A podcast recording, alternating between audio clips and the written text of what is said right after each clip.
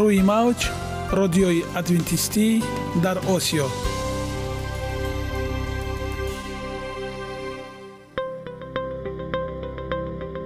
Шунавандаҳои азиз саломи самимии моро пазиро бошед.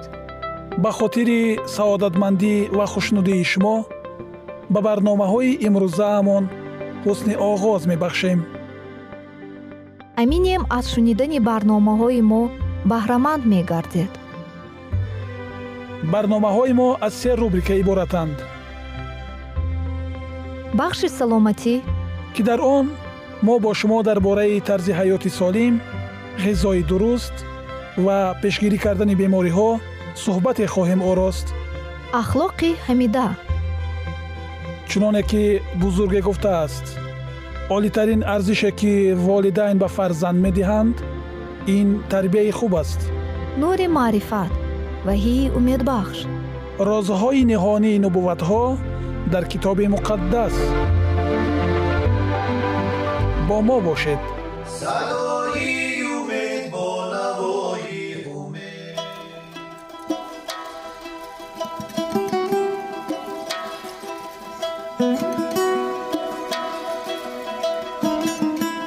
шунавандагони азиз дар ин бахш дар бораи витаминҳо суҳбате хоҳем дошт ва имрӯз дар бораи витамини дабл п ба шумо маълумоте хоҳем дод. Пас бо мо бошед витамини дабл п ин кислота на танҳо аз рӯи сохт ва никотиномид ниҳоят наздик аст балки дар ҳосилшавии он нақши аввалин дараҷаро иҷро мекунад. Ҳамин кислотаи никотин ва ҳам никотиномиди бо ғизо воридшударо узвҳои ҳозима ба осонӣ ҷабида мегиранд. Ин витаминҳо дар дохили буня дар ҳама узвҳову бофтаҳо баробар тақсим мешаванд. Соли 1915 олими амрикоӣ голдбергер муайян намуд ки норасои ин витамин боиси сар задани бемории пелагра мегардад. Пас аз муайян шудани таъсири бар алои витамини дабл п ҳангоми дуру дароз истеъмол намудани он кам шудани миқдори холестерин дар таркиби хуноба шавқу рағбати олимон ба ин витамин афзуд. Муайян шуд ки ҳангоми истифодаи зиёди он синтези липопротеинҳои атерогеники зичияшон пасту ниҳоят пастро кам ва ҷараёни фибринолизорро зиёд мекунад. Талаботи шабонарӯзии ин витамин барои одамони калонсол аз 25 то 30 мгро ташкил мекунад ҳангоми ҳомила будан ва маконидани тифлон талаботи ин витамин то 2 ва 5 мграм меафзояд. Барои кӯдакон миқдори шабонарӯзии он аз 5 то 20 мгро ташкил медиҳад. Кислотаи никотин дар мубодилаи моддаҳои дохили буня иштирок намуда. Ба буня барои аз худ намудани сафедаи таркиби ғизоии рустанӣ мадад мерасонад ки ин ба одамоне ки гӯшт ва моҳӣ истеъмол намекунанд ниҳоят зарур аст ғайр аз ин дар мубодилаи карбогидратҳо иштирок намуда тарашӯҳи шираи меъдаро ба танзим оварда ҳаракати присталтикии меъдаро афзун ва ба хориҷшавии ғизоҳои он ёрӣ мерасонад. Тарашӯҳи шираи ғадуди зери меъдаро низ афзун мекунад. Витамини дабл п дар синтези ҳормонҳои ҷинсӣ прогестерон тестостерон эстрогенҳо ва кортизон тирансин ва инсулин иштирок мекунад истеъмоли витамини дабл п ҳангоми бемориҳои атеросклероз диабети қанд бемориҳои ҷигар бемориҳои музмини узвҳои ҳозима ки бо сабабҳои камширагӣ ҷараён мегиранд ниҳоят зарур аст. Норасоии ин витамин боиси сар задани бемориҳои дермагит бемориҳои узвҳои ҳозима дилбеҳузурӣ пасшавии қобилияти фикрӣ оварда мерасонад. Дӯстони азиз пеш аз он ки мавзӯи худро идома бахшем биёед далелҳоро аз чунин аз ҳақиқати ҳол аммо умед ҳаст мешунавем. Бо мо бошед. Таҳқиқоти дар маҷаллаи бойгонии кӯли психиатрия интишоршуда нишон дод. Дар кӯдаконе ки аз меъёри муайяншуда кам мехобанд нисбат ба ҳамсолонашон ки назхоб мераванд эҳтимоли вазни изофа гирифтан бештар пайдо мешавад. Олимон ба хулосае омаданд агар кӯдак ҳамарӯза аз рӯи меъёри марҳалаи хоб як соат камтар хоб равад хатари вазни барзиёд ва фарбеҳӣ то се маротиба меафзояд. Чунин аст ҳақиқати ҳол аммо умед низ ҳаст. Ба анъанаҳое ки дар тӯли қарнҳо пайдо шуданд бозгардед. Кӯдаконро хобонида барояшон афсона ҳикоят кунед. Бо ӯ дасти дуо кушода суҳбат намоед. Пайваста ва ба такрор чунин хоб рафтан кафолати он мегардад ки тифли шумо ба таври лозима хоб рафта хатари фарбеҳӣ дар вай кам мегардад барои тифлони хурдсол хоби давомнок муродиф ва кафолати саломатии хуб мебошад лубиё ба пӯст ғизо медиҳад лубиёро аз амрико овардаанд ё аврупоиҳо онро хеле барвақттар то замони колумб медонистанд ин суолест ки бар сари он ҳамеша табиатшиносону муаррихон баҳс доранд дар олами бостон дар кишварҳои авруосиё ва африқо аз замонҳои қадим лӯбиёро ҳамчун ғизо истеъмол мекарданд дар асри ҳашт мусулмонҳо испанияро фатҳ карда дар он кишвареро бо номи андалус таъсис доданд ки бо рушди фарҳанг илм ва кишоварзии худ яке аз пешрафтатарин минтақаҳои ҷаҳони он рӯз буд донишманд ва табиби маъруфи испанӣ ки ҳамчун табиби муҳтарам ابو زکریا یحیی شناخته شده است در عصرهای 12 و 13 در سویلیا زیسته درباره قریب 12 نوع لوبیا معلومات داده است. او تاکید کرده است که لوبیا برای معده سودمند بوده طمع بی‌نظیر دارد. کالومب در دفتر خود قید کرده است که لوبیا نسبت به آن چیزی که اساس خوراک مردم بومی امریکا را در برابر ҷуворӣ ва қаламфури тез ташкил медиҳад ва дар испания онро дида буд андозаи калонтар дорад. Он лӯбиёе буд ки аз амрико ба испания оварда шуд ва ба сабаби хосиятҳои олияш зуд дар ин ҷо мутобиқ гардид. Дар фарқ аз дигар навъи сабзавотҳои аз амрико овардашуда монанди помидор ва картошка ки бо гузашти асрҳо ба таркиби хӯрокҳои аврупоиён ворид шудаанд лӯбиё зуд ҳамчун хӯрок аз ҷониби мардуми аврупо пазируфта шуд. Аксарияти навъҳои лӯбиё ки имрӯз дар ҷаҳон парвариш мешаванд аз ҳамон навъи амрикоӣ ба вуҷуд омадаанд. Хосиятҳо ва нишондодҳо. Чунин шуданаш мумкин нест ки инсон як лаълича лӯбиё истеъмол кунаду боз гурусна бошад зеро лӯбиё на танҳо ба инсон серӣ мебахшад балки ҷисмро хеле хуб бо ғизо таъмин мекунад сафедаҳо маводи ғизоӣ аз ҳама муҳими таркиби лӯбиё мебошанд бо ҳамин сабаб лӯбиёро гӯшт барои фақирон гуфтаанд дар поин дар баробари сафедаҳои таркиби лӯбиё маълумоти муфассал дода мешавад миқдори сафедаҳо фоизи сафедаҳо дар таркиби лӯбиё вобаста ба навъи он аз 21 то 24 фоизро ташкил медиҳад ки ба миқдори сафедаҳои таркиби маҳсулоти гӯштӣ моҳии тоза гӯшти гов ва мурғ баробар ё ҳатто аз он ҳам бештар аст.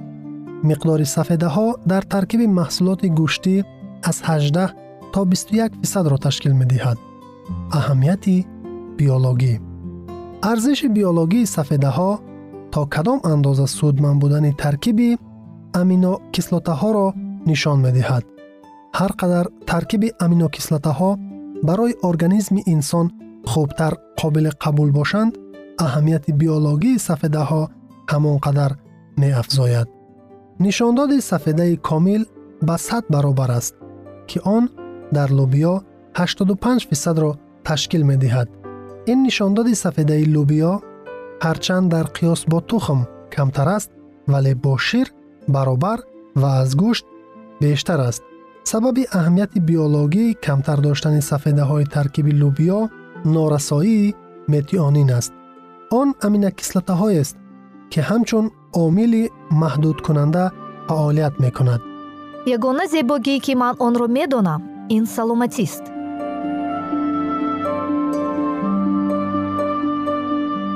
саломатиатонро эҳтиёт кунед ахлоқи ҳамида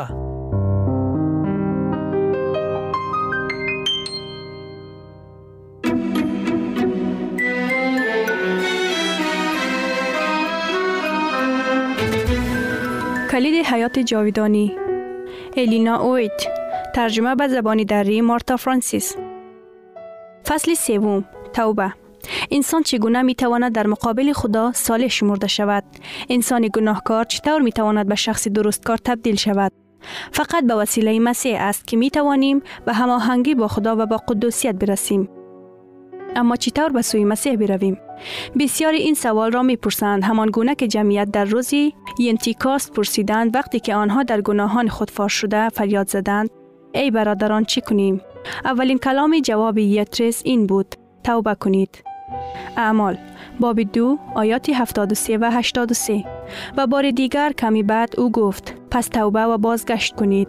تا گناهان شما محو گردد.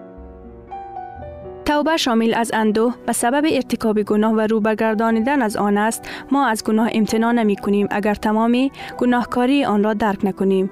تا زمانی که در ته دل از گناه رو ایم هیچ تغییر واقعی در زندگی روی نمی دهد. بسیاری هستند ماهیت حقیقی توبه را نمی‌فهمند تعداد زیادی انسان ها تاسف می‌خورند که گناه کردند و حتی اصلاحات ظاهری انجام می دهند چون که آنها می ترسند که به سبب بدکاریشان برخورد رنج و مصیبت جلب خواهند کرد. اما این عمل از نقطه نظر کتاب مقدس توبه نیست. آنها به خاطر رنج سوگواری می کند نه برای گناه.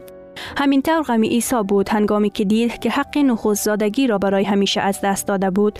بلعام وحشت زده از فرشته که با شمشیر کشیده در دست خود بر سر راه بود به تقصیر خود اعتراف کرد تا زندگی خود را از دست ندهد. ولی این توبه واقعی برای گناه نبود و هیچ تغییری نیست و هیچ تنفر از بدی وجود نداشت. یهودای اسخریوتی بعد از تسلیم دادن خداوند خود گریان فریاد کرد. گناه کردم که خون به گناهی را تسلیم نمودم. یوحنا بابی 72 آیه 4 او یک احساس وحشتناک محکومیت و ترسی نسبت به داوری آینده داشت که روح گناهکار او را مجبور کرد تا به این اعتراف کند. عواقب اجتناب ناپذیر حاصل از خیانت او او را سرشار از خوف کرده بود. اما در روح خود او هیچ غصه عمیق و دلخراش ناشی از واقعیتی که پسری به عیب خدا را تسلیم کرده و قدوس اسرائیل را رد کرده بود وجود نداشت.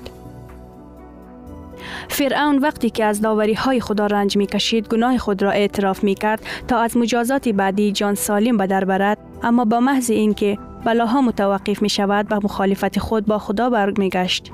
این همه اشخاص به سبب عواقب گناه خود سوگواری می کردند ولی برای گناه خود غصه نمی خوردند اما هنگامی که قلب نفوذ روی خدا تسلیم می شود وجدان بیدار می شود و گناهکار شروع به تشخیص دادن پرتوهای از عمیق و تقدیس قانون خدا که پایه و اساس حاکمیت خدا در آسمان و بر روی زمین است می کند.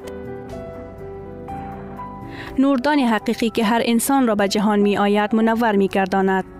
خفیکاه های روح او را نورانی می کند و کارهای مخفی تاریکی را ظاهر می سازد پشیمانی ذهن و قلب را فرا می گیرد گناهکار عدالت او را درک می کند و حتی از فکری که در مقابل تفتیش کننده دل با تقصیر و ناپاکی خود حضور می یابد دچار وحشت می شود او محبت خدا زیبایی قدوسیت شادی پاکی را می بیند او اشتیاق دارد که یاری شود و معاشرت با آسمان را تجدید کند.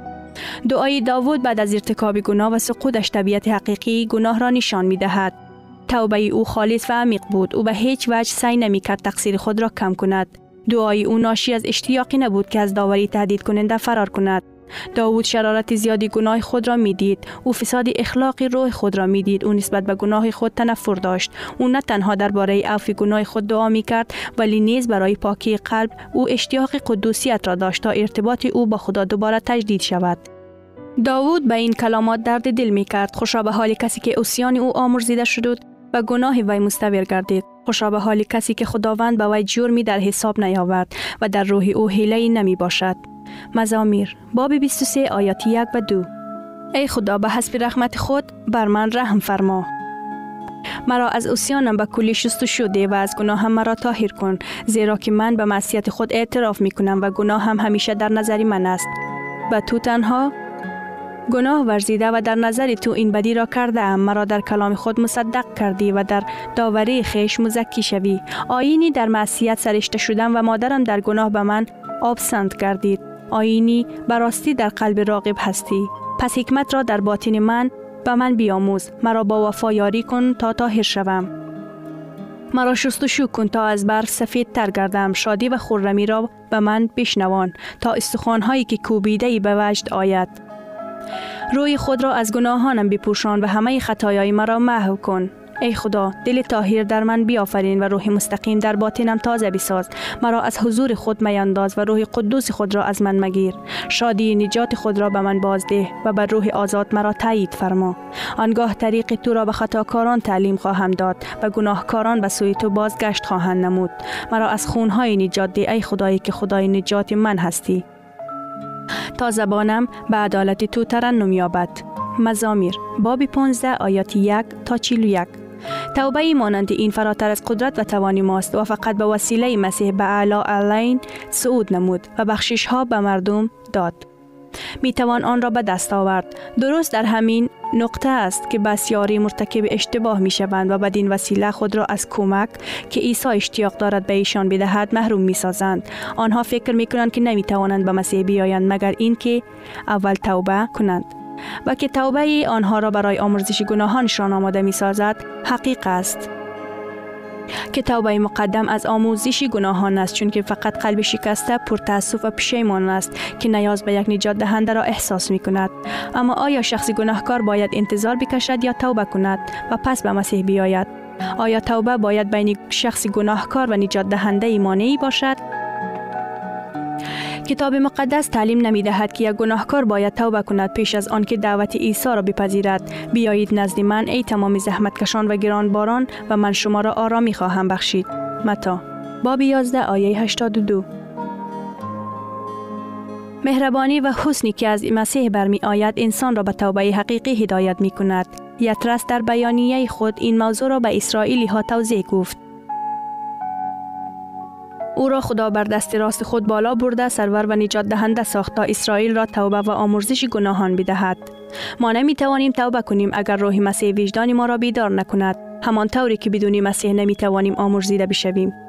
مسیح منبع هر انگیزه درست است. او تنها شخصی است که می‌تواند دشمنی نسبت به گناه را در قلب انسان بنهایت هر اشتیاقی برای جستجوی حقیقت و خلوص هر متقاعد شدنی به گناه خودمان یک شهادتی است که روح او بر قلب ما عمل می کند عیسی گفت. و من اگر از زمین بلند کرده شوم همه را به سوی خود خواهم کشید. یوحنا باب 21 آیه 23 عیسی گفت و من اگر از زمین بلند کرده شوم همه را به سوی خود خواهم کشید. مسیح باید به شخص گناهکار به عنوان نجات دهنده ای که برای گناهان جهان جان خود را داد ظاهر شود. هنگامی که ما برای خدا را بر روی صلیب مشاهده می کنیم رازی رستگاری در اذهان ما شروع و معلوم شدن می کند و مهربانی خدا ما را به توبه هدایت می کند با فدا کردن جان خود برای گناهکاران مسیح محبتی نشان داد که غیر از قابل وصفی است. وقتی که یک گناهکار این محبت را مشاهده می کند آن قلب او را نرم می کند ذهن او را تاثیر می کند و در روح ندامت به وجود می آید صحیح است که گاهی انسان ها به سبب شرارت های گناه آلوده ایشان شرمنده می شود و برخی از عادات خود دست بر می دارند پیش از آن که درک می کنند که مسیح آن را به سوی خود جلب می کند اما هر زمانی که اشخاص تحت تاثیر اشتیاق صادق تلاش و کوشش می کند به راستی عمل کنند و اصلاح شوند این قدرت مسیح است که آنها را جلب می کند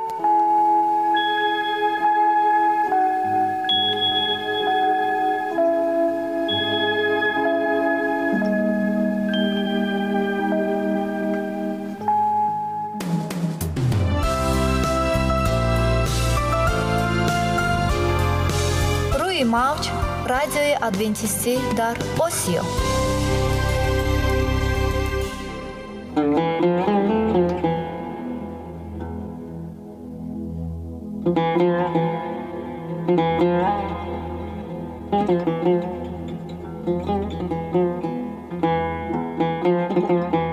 дуруд бар шумо шунавандагони азизи мо با عرض سلام شما را به برنامه های کوچکی جالب و جذاب باش می گوییم. اینجا ما می توانیم برای خود از کلام خداوند حقیقت ها را دریابیم. با تعیین کردن حوادث آینده و افتتاح راه نجات در صفحه های کلام مقدس حق تعالی ما را تنها نگذاشته است. ما شما را به آموزش این گنج بها دعوت می نماییم. اکنون با هم می شنویم که خداوند چه سری را به آدمان آشکار و تعیین کرده است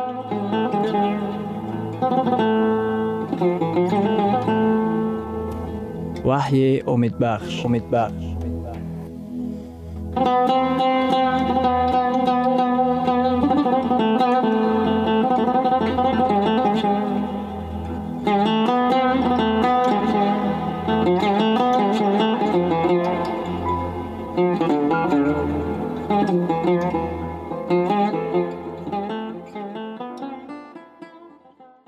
муборизаи ҳармиҷидун дар китоби ваҳӣ ва ҳафт балоҳои охирин.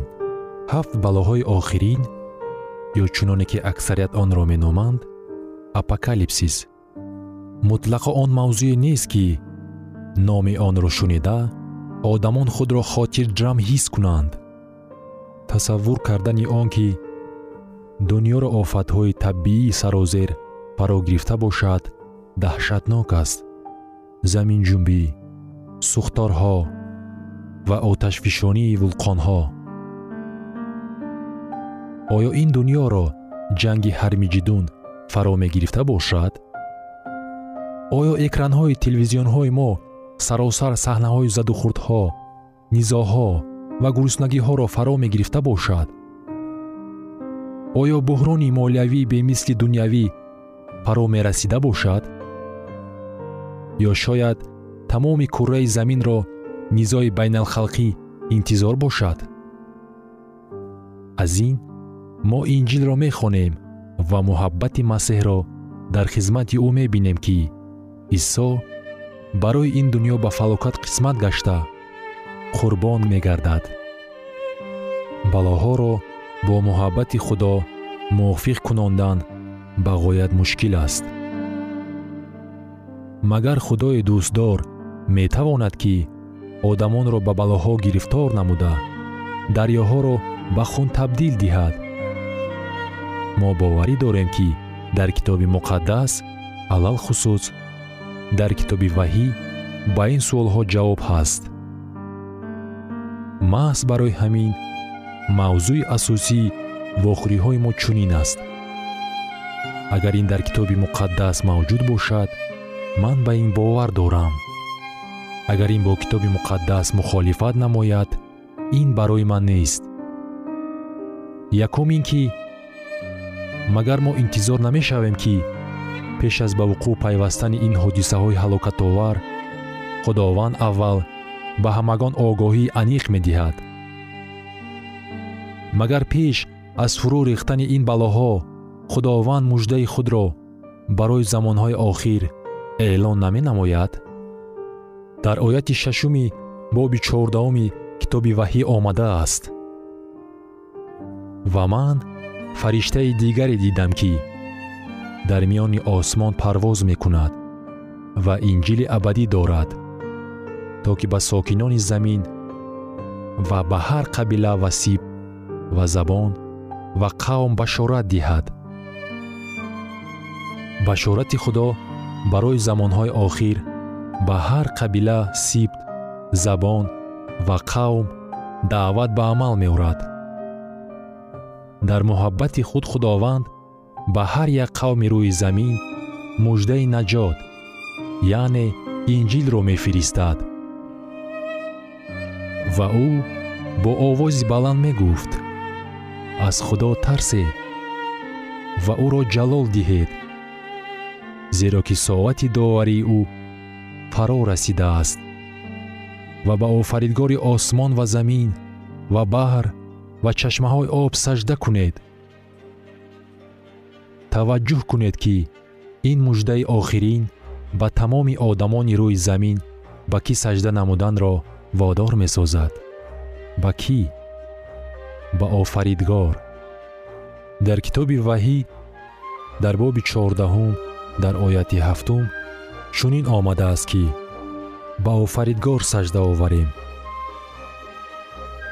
Оё офаридгор ба мо аломати боқӣ гузоштааст ки ӯ ин дуньёро офаридааст.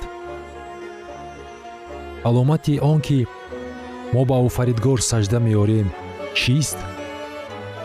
Ин шанбеи китоби муқаддас мебошад.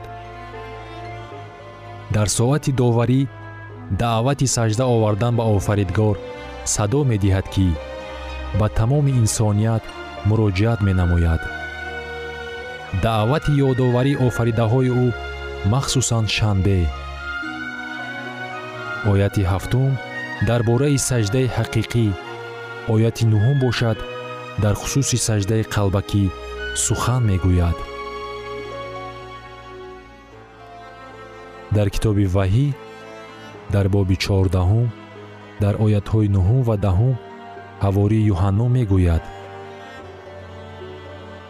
Ва фариштаи сеюм аз ақиби онҳо омада бо овози баланд мегуфт. Ҳар кӣ ба ҳайвони ваҳшӣ ва пайкари он сажда кунад ва бар пешонии худ ё бар дасти худ тамға занад ва акнун таваҷҷӯҳ кунед. Ду тарзи сажда мавҷуд аст. Саҷдаи ҳақиқӣ ин саҷда ба офаридгор мебошад.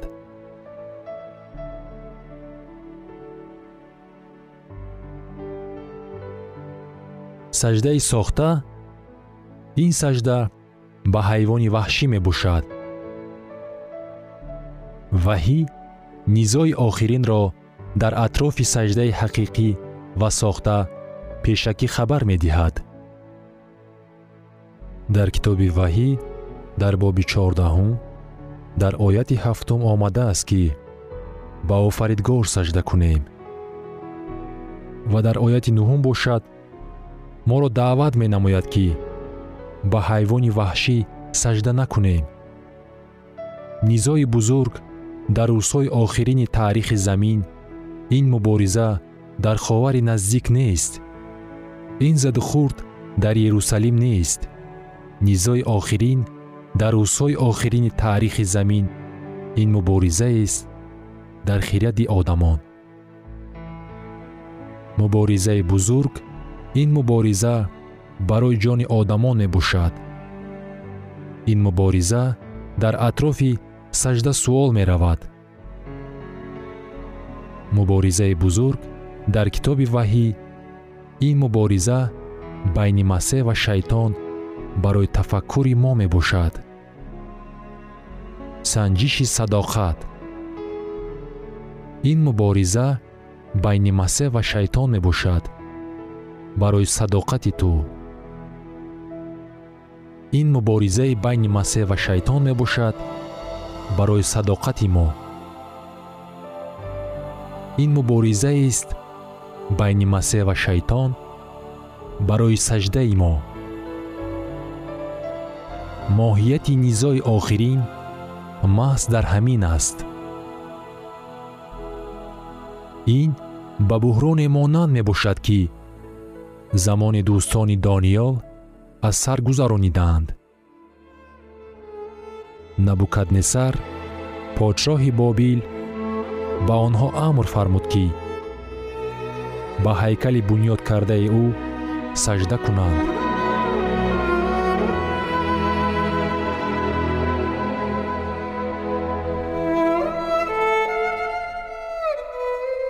шунавандагони азиз дар лаҳазоти охари барнома қарор дорем барои шумо аз боргоҳи манон сеҳатмандӣ ва тандурустӣ ахлоқи неку нур ва маърифати илоҳӣ хоҳонем تا برنامه دیگر شما را به الله پاک می سپاریم